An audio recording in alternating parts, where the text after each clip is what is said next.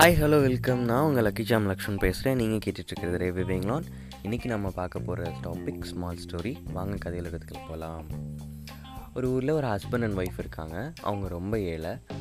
தினைக்கும் வேலைக்கு போய் அந்த வர கூலியை வச்சு தான் அவங்க வாழ்க்கையை நடத்திட்டு இருக்காங்க. அந்த கூலியிலனா அவங்க அன்றைக்கி சாப்பாடே வந்து சாப்பிட முடியாது அந்த நிலமையில தான் அவங்க ஃபேமிலி போயிட்டுருக்கு.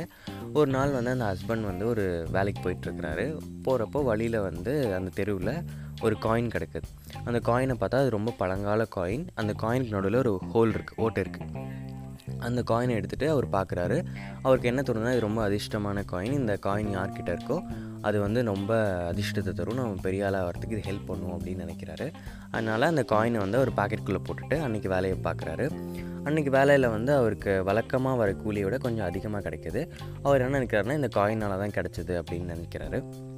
அந்த காயினை வீட்டுக்கு கொண்டு வந்து அவங்க ஒய்ஃப்கிட்டே இந்த மாதிரி சொல்கிறாரு இந்த காயின் வந்து ரொம்ப லக்கியான காயினு இந்த காயின் எனக்கு கிடச்சனால தான் இன்றைக்கி நம்ம கூலி அதிகமாக கிடச்சிருக்கு அப்படின்னு சொல்லிட்டு அதனால் அந்த காயினை வந்து பத்திரப்படுத்தி வைக்கணும்னு சொல்லிட்டு அந்த சட்டையை வந்து அவர் உங்கள் வீட்டில் இருக்க ஒரு இடத்துல வந்து மாட்டி வைக்கிறாரு அந்த காயினோட அவர் வந்து தினைக்கும் அந்த காயின் மேலே வந்து காயினை பார்த்துட்டு காயினை அந்த தொட்டு கும்பிட்டுட்டு காயினை எடுக்காமல் அந்த பாக்கெட்டில் இருக்கிறபடியே அப்படியே தொட்டு கும்பிட்டுட்டு அவர் வேலைக்கு போகிறது தான் அவரோட வழக்கமாக வச்சுருக்கிறாரு. அதுக்கப்புறம் அப்படியே நாட்கள் உருண்டோடுது காலங்களும் உருண்டோடுது வருடங்களும் போகுது.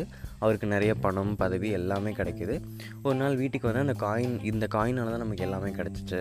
நம்ம அந்த காயினை ஒரு தடவை பார்க்கணும் அப்படின்னு ஆசைப்பட்றாரு. இந்த விஷயத்தை அப்படியே ஒய்ஃப் கிட்டே சொல்லிக்கிட்டே அந்த பாக்கெட்டுக்குள்ளே கையை விட்டு அந்த காயினை எடுக்கிறாரு. அந்த காயினை எடுத்தோன்னே அவருக்கு ஒரே ஷாக் என்னடான்னு பார்த்தா அந்த காயின்லாம் ஹோலே கிடையாது. அப்போ தான் அவர் கவனிக்கிறார் இது அந்த காயினே இல்லை அப்படின்னு சொல்லிட்டு. அவங்க ஒய்ஃப் கிட்டே கேட்குறாரு என்னாச்சு? அந்த காயின் எங்கே போச்சு? அப்படின்னு கேட்குறாரு அதுக்கு அவங்க ஒய்ஃப் சொல்கிறாங்க ஒரு நாள் ஒட்டடை அடிக்கிறப்போ நான் அந்த ஷர்ட் எடுத்து உதறினேன். அதில் இருக்க காயின் வந்து கீழே விழுந்து எங்கேயோ ஓடிடுச்சு அதை நான் தேடி பார்த்தேன் அந்த காயின் எனக்கு கிடைக்கவே இல்லை. நீங்கள் தினைக்கும் வந்து அதை பார்த்து தொட்டு கும்பிட்டு போகிறீங்க ஸோ வந்து நீங்கள் வருத்தப்படுவீங்க அப்படின்றதுக்காக நான் வேறு ஒரு காயினை வந்து மாற்றி வச்சுட்டேன். அதுதான் இந்த காயின் சாரி அப்படின்னு அவங்க வந்து மன்னிப்பு கேட்குறாங்க அவர் வந்து எப்போ நடந்துச்சு அப்படின்னு கேட்குறாரு கேட்குறாங்க அதுக்கு அவங்க ஒய்ஃப் சொல்கிறாங்க அந்த காயினை நீங்கள் எடுத்துகிட்டு வந்த ரெண்டாவது நாளே நடந்துச்சு அப்படின்னு. அப்போ அவன் வந்து லைட்டாக சிரிச்சுக்கிட்டே யோசிக்கிறான். இப்போ வந்து இந்த காயினால் எனக்கு அதிர்ஷ்டம் வரல. அந்த நம்பிக்கைனால தான் எனக்கு வந்து அதிர்ஷ்டம் வந்திருக்கு. அந்த நம்பிக்கை தான் எனக்கு அதிர்ஷ்டத்தை கொடுத்துருக்கு அப்படின்னு வந்து நம்பிக்கை மேலே இருக்க நம்பிக்கையை இன்னும் அதிகப்படுத்துகிறான் இந்த கதையிலேருந்து நமக்கு தெரியறது என்னென்னா நிறைய பேர் வந்து தான் மேல் நம்பிக்கை வைக்காமல் மற்றவங்க மேலே வைப்பாங்க. நீ என் கூட வா நீ வந்து நீ என்னோட லக்கியஸ்ட் பர்சன் நீ இருந்தால் எனக்கு நல்லதே நடக்கும் அப்படின்னு சொல்லிட்டு.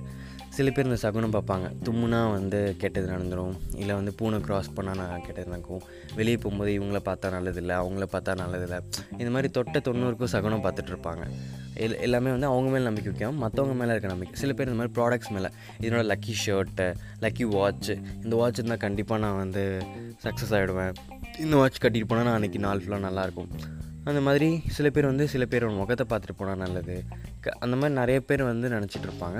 ஆக்சுவலாக அங்கே நடக்கிறது என்னென்னா ஒரு ஷர்ட் எக்ஸாம்பிள் எடுத்துக்குவேன் ஒரு ஷர்ட் போட்டால் வந்து நான் சக்ஸஸ் ஆவேன் அப்படின்னா அந்த ஷர்ட் மேலே அவங்களுக்கு நம்பிக்கை இருக்குது அந்த ஷர்ட் போட்டிருக்கனால நான் இன்னைக்கு கான்ஃபிடென்ட்டாக இருக்கேன் நான் ஜெயிச்சிடுவேன் அப்படின்னு சொல்லி அப்படி நம்பிக்கை வைக்கிறாங்க. அந்த நம்பிக்கை தான் அவங்கள வந்து நல்லா போல்டாக ஒரு ஸ்பீச்சோ இல்லை ஒரு எக்ஸாமோ எழுதும்போது அவங்களுக்கு அந்த கான்ஃபிடென்ஸை கொடுத்து எழுத வைக்கிது. நான் என்ன சொல்ல வரேன்னா அது மேலே வைக்கிற கான்ஃபிடென்ட்டை உங்கள் மேலே வைங்க. எப்போதுமே வந்து நம்ம கூட நம்ம தான் ட்ராவல் பண்ணுவோம். ம மற்ற எதுவுமே வராது. ஒரு ப்ராடக்டாக இருக்கட்டும் இல்லை ஒரு வாட்சாக இருக்கட்டும் இல்லை பேரண்ட்ஸாக இருக்கட்டும் எதுவாக வேணா இருக்கட்டும் கடைசி வரைக்கும் நம்ம கூட வருது நம்மளை மட்டும்தான் இருப்போம். அதனால் கான்ஃபிடென்ட் அவங்க மேலே வைங்க ஃபஸ்ட்டு அதுக்கப்புறம் இதெல்லாம் சிம்பிள் திங்ஸ் தான். ஸோ கான்ஃபிடென்ட் அவங்க மேலே வைங்க. கான்ஃபிடென்ட் மேலே முதல்ல கான்ஃபிடென்ட் வைங்க. நீங்கள் நினச்சது வந்து கண்டிப்பாக நடக்கும். எதுவாக இருந்தாலுமே வந்து ஃபஸ்ட் நம்பணும். உங்களை நம்புங்க. அதுக்கப்புறம் நீங்கள் போடுற எஃபர்ட்டை நம்புங்க. கண்டிப்பாக உங்களோட எய்ம் அச்சீவ் பண்ணுவீங்க. இந்த கதை நமக்கு இது தான் சொல்ல வருது. இன்னொரு நாள் இன்னொரு டாப்பிக்கோட இன்னொரு நல்ல கதையோட நான் உங்களை சந்திக்கிறேன். அன்டில் தென் பாய்